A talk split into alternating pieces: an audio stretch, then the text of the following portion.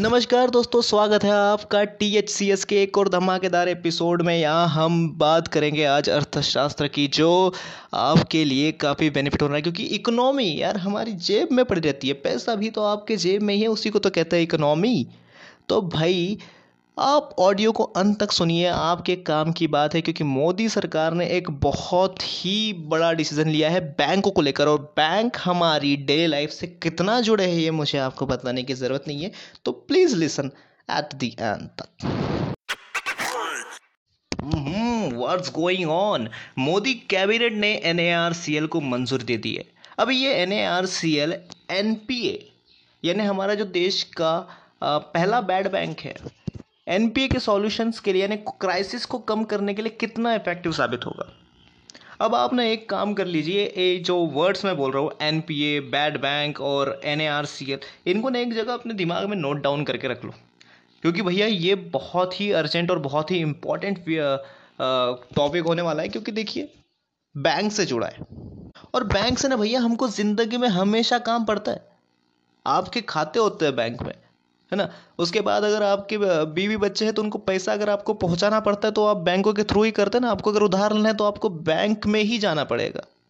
तो ठीक है, बैंक हमारे ज़िंदगी में काफ़ी इंपॉर्टेंट रोल पैदा इंपॉर्टेंट रोल अदा करते हैं। पैदा नहीं करते, अदा करते हैं। तो आप यहाँ पर एक चीज़ समझो मेरी। अब आपको पता है ये बैंक कैसे काम करता है? बैंक होता है पॉलिसीज़ होती है। अच्छा आपकी पॉलिसी है? हाँ अगर पॉलिसी अगर आपकी नहीं है तो भैया फटाक से जाओ यार पॉलिसी बाज़ार डॉट कॉम पर। वहाँ पर आपको हेल्थ इंश्योरेंस मिलेगा एक करोड़ रुपए तक के। और मंथली उसकी कितनी है? चार सौ रुपये तो है। तो आप प्लीज़ चेकआउट कीजिए। हाँ कहाँ थे हम? बैंक पे। तो बैंक कैसे काम करता है? एक सिंपल सा फंडा है। आपने बैंक में सौ रुपये जमा किए। आपने खूब मेहनत से आपकी क्या, खून पसीने की कमाई आपने बैंक में जमा की। क्यों? ताकि आपको जब भी आपका इलाज करवाना हो, आपको घर बनाना हो तो आपको वो पैसा आपके बुढ़ापे में या किसी और चीज़ के लिए आपको काम आ सके। यह सिंपल सा है अपने ब्याज खाने के लिए बैंक में पैसा जमा कर दिया। अब आप अगर बैंक में पैसा जमा करते हो तो भाई बैंक भी तो आपको थोड़ा कुछ एक्स्ट्रा देता है ना। जैसे अगर आपने सौ रुपये जमा किए तो बैंक आपको कितना देगा? एक सौ पाँच रुपये देगा ना। अब बैंक ऊपर के पाँच रुपये कहाँ से लाएगा? उसके पास कोई झाड़ थोड़ी है कि झाड़ को पत्थर मारा और पैसों की बारिश हो गई? भाई, उससे भी तो कुछ ना कुछ काम करना पड़ेगा। उससे भी तो कुछ ना कुछ जुगाड़ करना पड़ेगा ताकि वो आपके पाँच रुपए की भरपाई कर सके। तो बैंक क्या करेगा? बैंक ना किसी को लोन देगा। लोन वालों को ढूंढेगा। तो किसी, ये बंदे को ना मतलब समझ ले, किसी को बहुत ज़्यादा ज़रूरत है लोन की। उसने अपने बीवी का मंगल सूत्र गिरवी रख दिया ताकि उसको लोन मिल जाए। तो बीवी तो भाई बैंक ने कहा, ठीक है भाई। आपको कितने का लोन चाहिए? उसने कहा, सौ रुपये का। तो बैंक कहेगा, मैं तुमको सौ रुपये दे रहा हूँ। और वो सौ रुपये कहाँ से देगा? वही देगा ना जो आपने उसके बाद जमा किए थे। तो बैंक उसको बोलेगा, भैया, सौ रुपये तो मैं तुमको दे रहा हूँ, लेकिन तुमसे वसूलूँगा कितना? एक सौ दस रुपये अब भैया, ठीक है, वो बंदा हर महीने मेहनत कर करके बैंक को ब्याज भरते जा रहा है किस्तें करते जा रहा है और एंड में क्या करता है? अपना पूरा लोन कंप्लीट चुका रहता है, कितना? एक सौ दस रुपये अब बैंक बड़ा खुश है, भैया भैया थैंक यू ये आप ले जा सकते हैं अपनी बीवी का मंगलसूत्र, उसको वापस कर देता है। अब बैंक को कितना मिला? एक सौ दस रुपये बैंक को आपको देना कितना था? एक सौ पाँच। तो बैंक लेगा, भैया, ठीक है, आप भी हमारे साथ जुड़े, आपका धन्यवाद। ये लीजिए आपके एक सौ पाँच रुपये ऊपर के बचे कितने? पाँच रुपए। उसका बैंक क्या करेगा? बैंक रखे, खुद ही रखेगा। बैंक कहेगा, भाई ना लेना ना देना बैठे बैठे कमाना है। कितना बढ़िया काम होता है। हाँ तो कितना इजी काम है यार बैंक का। अब आप सोच रहे होंगे कि, अरे यार, इतना इजी काम है तो हम भी अपना पैसा इधर से उधर घुमाएँगे, खूब कमाएँगे। लेकिन भैया, इतना ईजी नहीं होता है। अब मैं यहाँ पर मैंने एक वर्ड यूज़ किया था बैड बैंक अब ये बैड बैंक क्या होता है? अब यहाँ पर इसका रोल समझना। देखो भाई, अब मान लो कि बैंक ने किसी को पैसा उधार दिया लोन दिया। अब वो लोन लेने वाला बंदा, वही नहीं, वो नहीं है जिसने अपना बीवी का मंगलसूत्र गिरवी रखा था। खूब मेहनत से बैंक का बैच भर रहा था। लोन लेने वाला बंदा निकला विजय माल्या। अब विजय माल्या क्या करेगा? बैंक से लोन तो ले लिया, लेकिन देगा क्या बाबा जी का ठुल्लू? वो तो पैसा लेकर रफू चक्कर हो जाएगा। कहा? Britain UK Spain. तो बैंक तो भैया प्रॉब्लम में फंस जाएगा। और जो विजय माल्या ने क्या गिरवी रखा था? विजय माल्या के पास तो वो है ना यार अपना किंग फिशर का एरोप्लेन। विजय माल्या ने वो गिरवी रखा। तो बैंक बोलेगा, ठीक है भाई, तू पैसा लेके भागे, कोई नहीं कोई नहीं। तो मैं, बैंक क्या करेगा? बैंक उसके एरोप्लेन को बेचने की कोशिश करेगा। कहा कोशिश करेगा? बैंक डायरेक्ट तो बेचेगा नहीं। तो जो उसने उधार लिया और चुकाया नहीं, और उसके बाद जो उसने एरोप्लेन गिरवी रखा तो ये क्या हो जाएगी? ये हो जाएगा एनपीए यानी नॉन परफॉर्मिंग एसेट गिर निष्पादित संपत्तियाँ। तो बैंक नब्बे दिनों तक वेट करें कि देखते भैया, आज देगा, कल देगा, कभी तो देगा। फिर ऐसे ऐसे होते हो जाते हैं 180 दिन के अंदर। फिर बैंक सुध लेता है और बोलता है कि नहीं भैया, अब इनका ज़्यादा हो गया, अब हम पहुँचते आईबीसी आईबीसी एक प्रोसीजर होता है ना, वो दिवाला एंड बैंक क्रप्सी कोर्ट ये क्या करेगा? सबसे पहले तो भाई विजय माल्या को ना भगोड़ा और दिवाला घोषित कर देगा। ठीक है? और फिर जो उसका एरोप्लेन है ना, उसको बेचेगा। कैसे? नीलामी के थ्रू। अब भैया, वो एरोप्लेन को बेच देता है। लेकिन उसकी जी, उसका रेट क्या होता है? पूरा रेट वेट करेगा वो। क्या रेट करेगा? उसका रेट निकलता है पैंतालीस रुपया। है? तो बैंक को तो घाटा हो गया भाई। उसको लेना था 110 और एरोप्लेन कितने का निकला? पैंतालीस रुपए का। तो बाकी का पैसा किधर से लाएगा? तो बाकी के पैसे के लिए आईबीसी क्या बोलता था कि तुम रुको भैया हम कुछ करते हैं। आप तब तक के ना इसको पैंतालीस रुपये मत बेचो इसको रह, पड़े रहने दो। इसकी थोड़े भाव बढ़ेंगे फिर हम इसको बेचेंगे। और बाकी का पैसा देखते हैं। अब एरोप्लेन रखा हुआ है खुली हवा में खुली धूप में। भाई लोहे का बना है जंग तो लगेगा कि नहीं लगेगा? और जंग लगेगा तो भाव बढ़ेगा कि कम होगा? तो समय के साथ भाव क्या हो गया उसका? कम हो गया। तो जो चीज़ आज पैंतालीस रुपए की थी, कल कितने की बिकेगी? कल बिकेंगी तीस रुपए की। तो कितना हो गया और? और हो गया अस्सी रुपये अब अस्सी रुपये कहाँ से लाएगा? तो इतना टाइम कितना टाइम लगता है? तो इतने टाइम तक के जनता के अंदर क्या हो जाएगा? आक्रोश बढ़ेगा। कितना पैसा डूबेगा? फिर बैंक क्या करेगी? बैंक थक हार के बोली कि भैया, अब हमसे नहीं हो रहा है, हमारा पूरा पैसा तो डूब गया। अब हम बैंक कर रहे हैं बंद। अब अब लोगों क्या बोलेगी? भाई, हम आपको पैसा दे सकते, आप गवर्नमेंट से मांगो। अब ये पैसा किसको चुकाना पड़ता था? सरकार को। अब सरकार को ये पैसा चुकाना पड़ता था, सरकार ने बोला, ठीक है भैया आईबीसी तुम रुको। हमने एक नई वो चीज़ बनाते हैं, एक नई कंपनी बनाते हैं N A R C L ये ना एक महालक्ष्मी चिटफंड वाली कंपनी नहीं है अक्षय कुमार की, कि भाई अगले महीने पैसा डबल करके देंगे। ये एक इंडिपेंडेंट यूनिट है, जिसको पी ने पब्लिक सेक्टर बैंक और पब्लिक फाइनेंस ऑर्गेनाइजेशन मिलके बनाते हैं। और इसकी जो ओनरशिप होती है ना, ये पब्लिक सेक्टर बैंक अपने पास रखते हैं, ताकि अगर ऐसा कुछ हो जाए कि कोई भाई, कोई बंदे ने लोन लिया और रफू चक्कर हो गया तो भाई हम इसकी ओनरशिप ले, अगर हमारे पास रहेगी तो हम डायरेक्ट एक्शन लेंगे।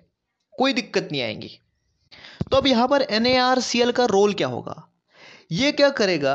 ए आर सी ए आर सी यानी ए आर सी इसका मतलब होता है एसेट रिकंस्ट्रक्शन कंपनी ये क्या करती है? ये बैंकों को बोलेंगे कि भाई जो तुम्हारे पास एरोप्लेन पड़ा है है ठीक है? अब एरोप्लेन की कीमत कितनी हो गई?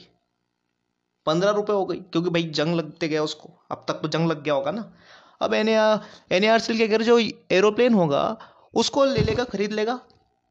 और बैंकों को बोलेगा कि ठीक है, मैंने इसको खरीद लिया, अब तुम रखो पंद्रह रुपये तो बैंक बोलेगा, भैया, पंद्रह रुपये में थोड़ी बिकेगा वो। हमको कितना देना है? एक सौ दस रुपये देना है।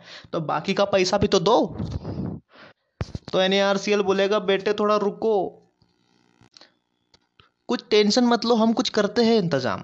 तो इसके लिए गवर्नमेंट ने क्या किया है? छत्तीस हज़ार करोड़ बजट में रखा है कि भैया, अगर ऐसी कोई नुकसान वाली चीज़ हो जाती ना तो एन अपने पास से उस बैंकों को पैसा ला के दे देगा कि, ले भैया, तेरे को एक सौ दस रुपये चाहिए था ना तो तू पंद्रह रुपये भी इसको बेचे तो पंद्रह रुपये भी रख और ये ऊपर का भी रख ले। तो इससे क्या होगा भैया? टाइम बहुत कम हो जाएगा। आपको आपके पैसों का भुगतान काफ़ी जल्दी करना पड़ेगा। और ये जो विजय माल्या टाइप के लोग हैं ना, ये ज़्यादा उठ पटांग काम नहीं कर पाएँगे। मतलब कर भी लेंगे तो हमको ना एन आपका पैसा आपको लौटा देगा। है ना?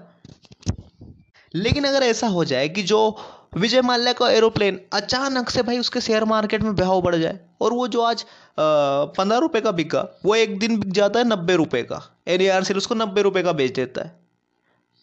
तो अब बैंक को कितने देने थे उसको? एक सौ दस रुपये देने थे। तो बाकी का पैसा भी एन आर सी एल दे देगा। लेकिन अगर गलती से ऐसा हो जाए और कि जो एरोप्लेन था वो एक सौ बीस रुपये का बिक जाता है। तो भाई ऊपर का पैसा, ऊपर का पैसा एन नहीं रखेगा। ऊपर का पैसा भी वो देगा, बैंकों को ही देगा। क्योंकि भाई तुमने जो इतनी माथा पच्ची करवाई है, तुमने जो इतनी अपनी इमेज खराब कर ली है कि भाई बैंक ऐसे है बैंक तो हमारा पैसा खाकर बैठ गए, जनता में हमारा जो इतना नाम खराब हुआ है सरकार का तो भाई तुम लो, दस रुपये लो और कुछ दो, ब्याज में कुछ छूट दो, ऐसा कुछ करो, ये करो तो थोड़ी अपनी इमेज बनाओ। तो ऊपर का जो पैसा अगर कुछ आता भी है तो एन उनको ही देगा। मतलब सोचो कितनी बढ़िया चीज़ हो गई भाई, कितनी उम्दा चीज़ है। इससे आपके पैसे कितना सेफ़ फील करेंगे मतलब बैंक में रखे हुए। अभी तक तो मुझे ऐसा लगता था कि भाई, अगर मैं बैंक में अपना पैसा जमा कर रहा हूँ, गलती से कोई नीरव मोदी, विजय माल्या आया, मेरा पैसा तो यूँ लेके उड़ेगा। फिर मैं क्या कर लूँगा? तो अभी के लिए आप बहुत ही सेफ़ फील कर सकते हैं। ये ना गवर्नमेंट का बैक स्टॉप अरेंजमेंट सिस्टम का कॉन्सेप्ट लाइए बैक है ना, ये जो मौजूदा सिस्टम है ना, उसको काफ़ी ज़्यादा तक इम्प्रूव करने का तरीका है। अब बैंकों के पास ये ऑप्शन होगा कि भाई तुम्हारे जिस, तुम्हारी जो समस्या है, तुम्हारी जो प्रॉब्लम है, उसको तुम आईबीसी में लेके जाओगे कि एनएआरसीएल में? हाँ अगर तुम आईबीसी में लेके जाते हो तो ठीक है, जाओ। लेकिन अगर गवर्नमेंट ने ये चीज़ अगर नहीं बनाई है तो गवर्नमेंट इसके लिए कोई ना कोई तो बेनिफिट देंगी। जैसे तुम अगर एन में जाते हो तो एक हमारी तरफ़ से तुमको एक चॉकलेट या कुछ थोड़ा सा कुछ फ़ायदा कर देगी या कुछ छूट दे देगी। ऐसा हो सकता है क्योंकि लेकिन मुझे ऐसा लगता है कि अगर एन आता है तो जो आईबीसी है वो थोड़ी लेस इफ़ेक्टिव होगी। क्यों? क्योंकि भाई एन को अगर इतनी इंपॉर्टेंस गवर्नमेंट दे रही गवर्नमेंट अपना थोड़ी बेटर कंडीशन करना चाहती है अपनी इमेज अगर बनानी चाहती है तो, तो थोड़ा फ़ायदा तो करेगी वो। लेकिन गवर्नमेंट का ये बोलना है कि भाई देखो, ये जो दोनों ऑर्गेनाइजेशन है एक दूसरे के ना, वो नहीं है। क्या बोलते हैं उसको? कॉम्पिटिटर नहीं है। दोनों जो कंपनी एक दूसरे की कंटेम्प्रीज है। मतलब साथ साथ काम करेगी। अब यहाँ प्रॉब्लम ये है कि अगर भैया, ये जो फैसिलिटी है, ये अगर सक्सेसफुल हो गई तो जो बैंक है ना, वो क्रेडिट रेटिंग स्टैंडर्ड में डील दे देगी। जो आगे जाके थोड़ा खतरनाक हो जाएगा। एट दी एंड मैं सिर्फ़ इतना ही कहूँगा कि एन बहुत ही उम्दा फैसला है भाई। ये बैंकों को ना एनपीए को बेचने के लिए एक और ज़रिया है। मतलब गवर्नमेंट ने एक काफ़ी अच्छा ईजाद किया है कि भाई तुम, ठीक है पहले आई बी सी में बेचा, तुमको थोड़ी मोहलत देते, तुम एन में बेचो। और भाई बैंक अपने आप में कितना सिक्योर महसूस करेंगे? ठीक है, क्योंकि बैंक हमेशा घाटे में जा रहे थे, नुकसान हो रहा था बैंकों को। तो थोड़ा इससे उभरने का उनको मौका मिलेगा। नाउ लेटेस्ट सी कि ये जो गवर्नमेंट का डिसीज़न है ये कहाँ तक सक्सेसफुल होता है? क्योंकि हर एक सिस्टम में एक लूप होल ज़रूर होता है भैया। आप कुछ समय के लिए अपने पैसे को सिक्योर मानिए क्योंकि आ, इनके पास टेक्नोलॉजी काफ़ी खतरनाक होती है। कुछ ना कुछ गलती पकड़ के कुछ ना कुछ फिर से कर सकते और एक चीज़ आप देखिए जो एन को कितना कवर करना है? दो लाख करोड़। और गवर्नमेंट ने कितना दिया है? छत्तीस हज़ार करोड़। मतलब अभी हमको क्लियरली दिख रहा है ना कि अभी कितना काम करना बाकी है। और सिर्फ़ एक सॉल्यूशन इसका कोई इलाज नहीं हो सकता। अगर घर में हवा, अगर खूब हवा आने देनी है तो हम सिर्फ़ एक खिड़की थोड़ी खोलेंगे यार। पूरे घर के छज्जे वज्जे सब उड़ा देंगे ना।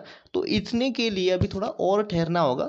हो सकता है आने वाले फ्यूचर में कुछ और इलाज हो इन सब चीज़ों का। तो मेरा तो ये था भाई आज का programme that's all for today guys I hope कि आपको ठीक ठाक समझ से आया, समझ में आया होगा कि बैड बैंक क्या है N A R C L क्या है और ये कैसे काम करता है. वैसे एन पी ए भी क्या है, ये भी आपको समझ में आया होगा. अब मैं आपसे लेता हूँ विदा. मिलते हैं हम अगले एपिसोड में. तक तक के लिए आप सुनते रहे टी एच सी एस धन्यवाद और भाई फॉलो भी कर देना यार. काफ़ी मेहनत से बनाता हूँ.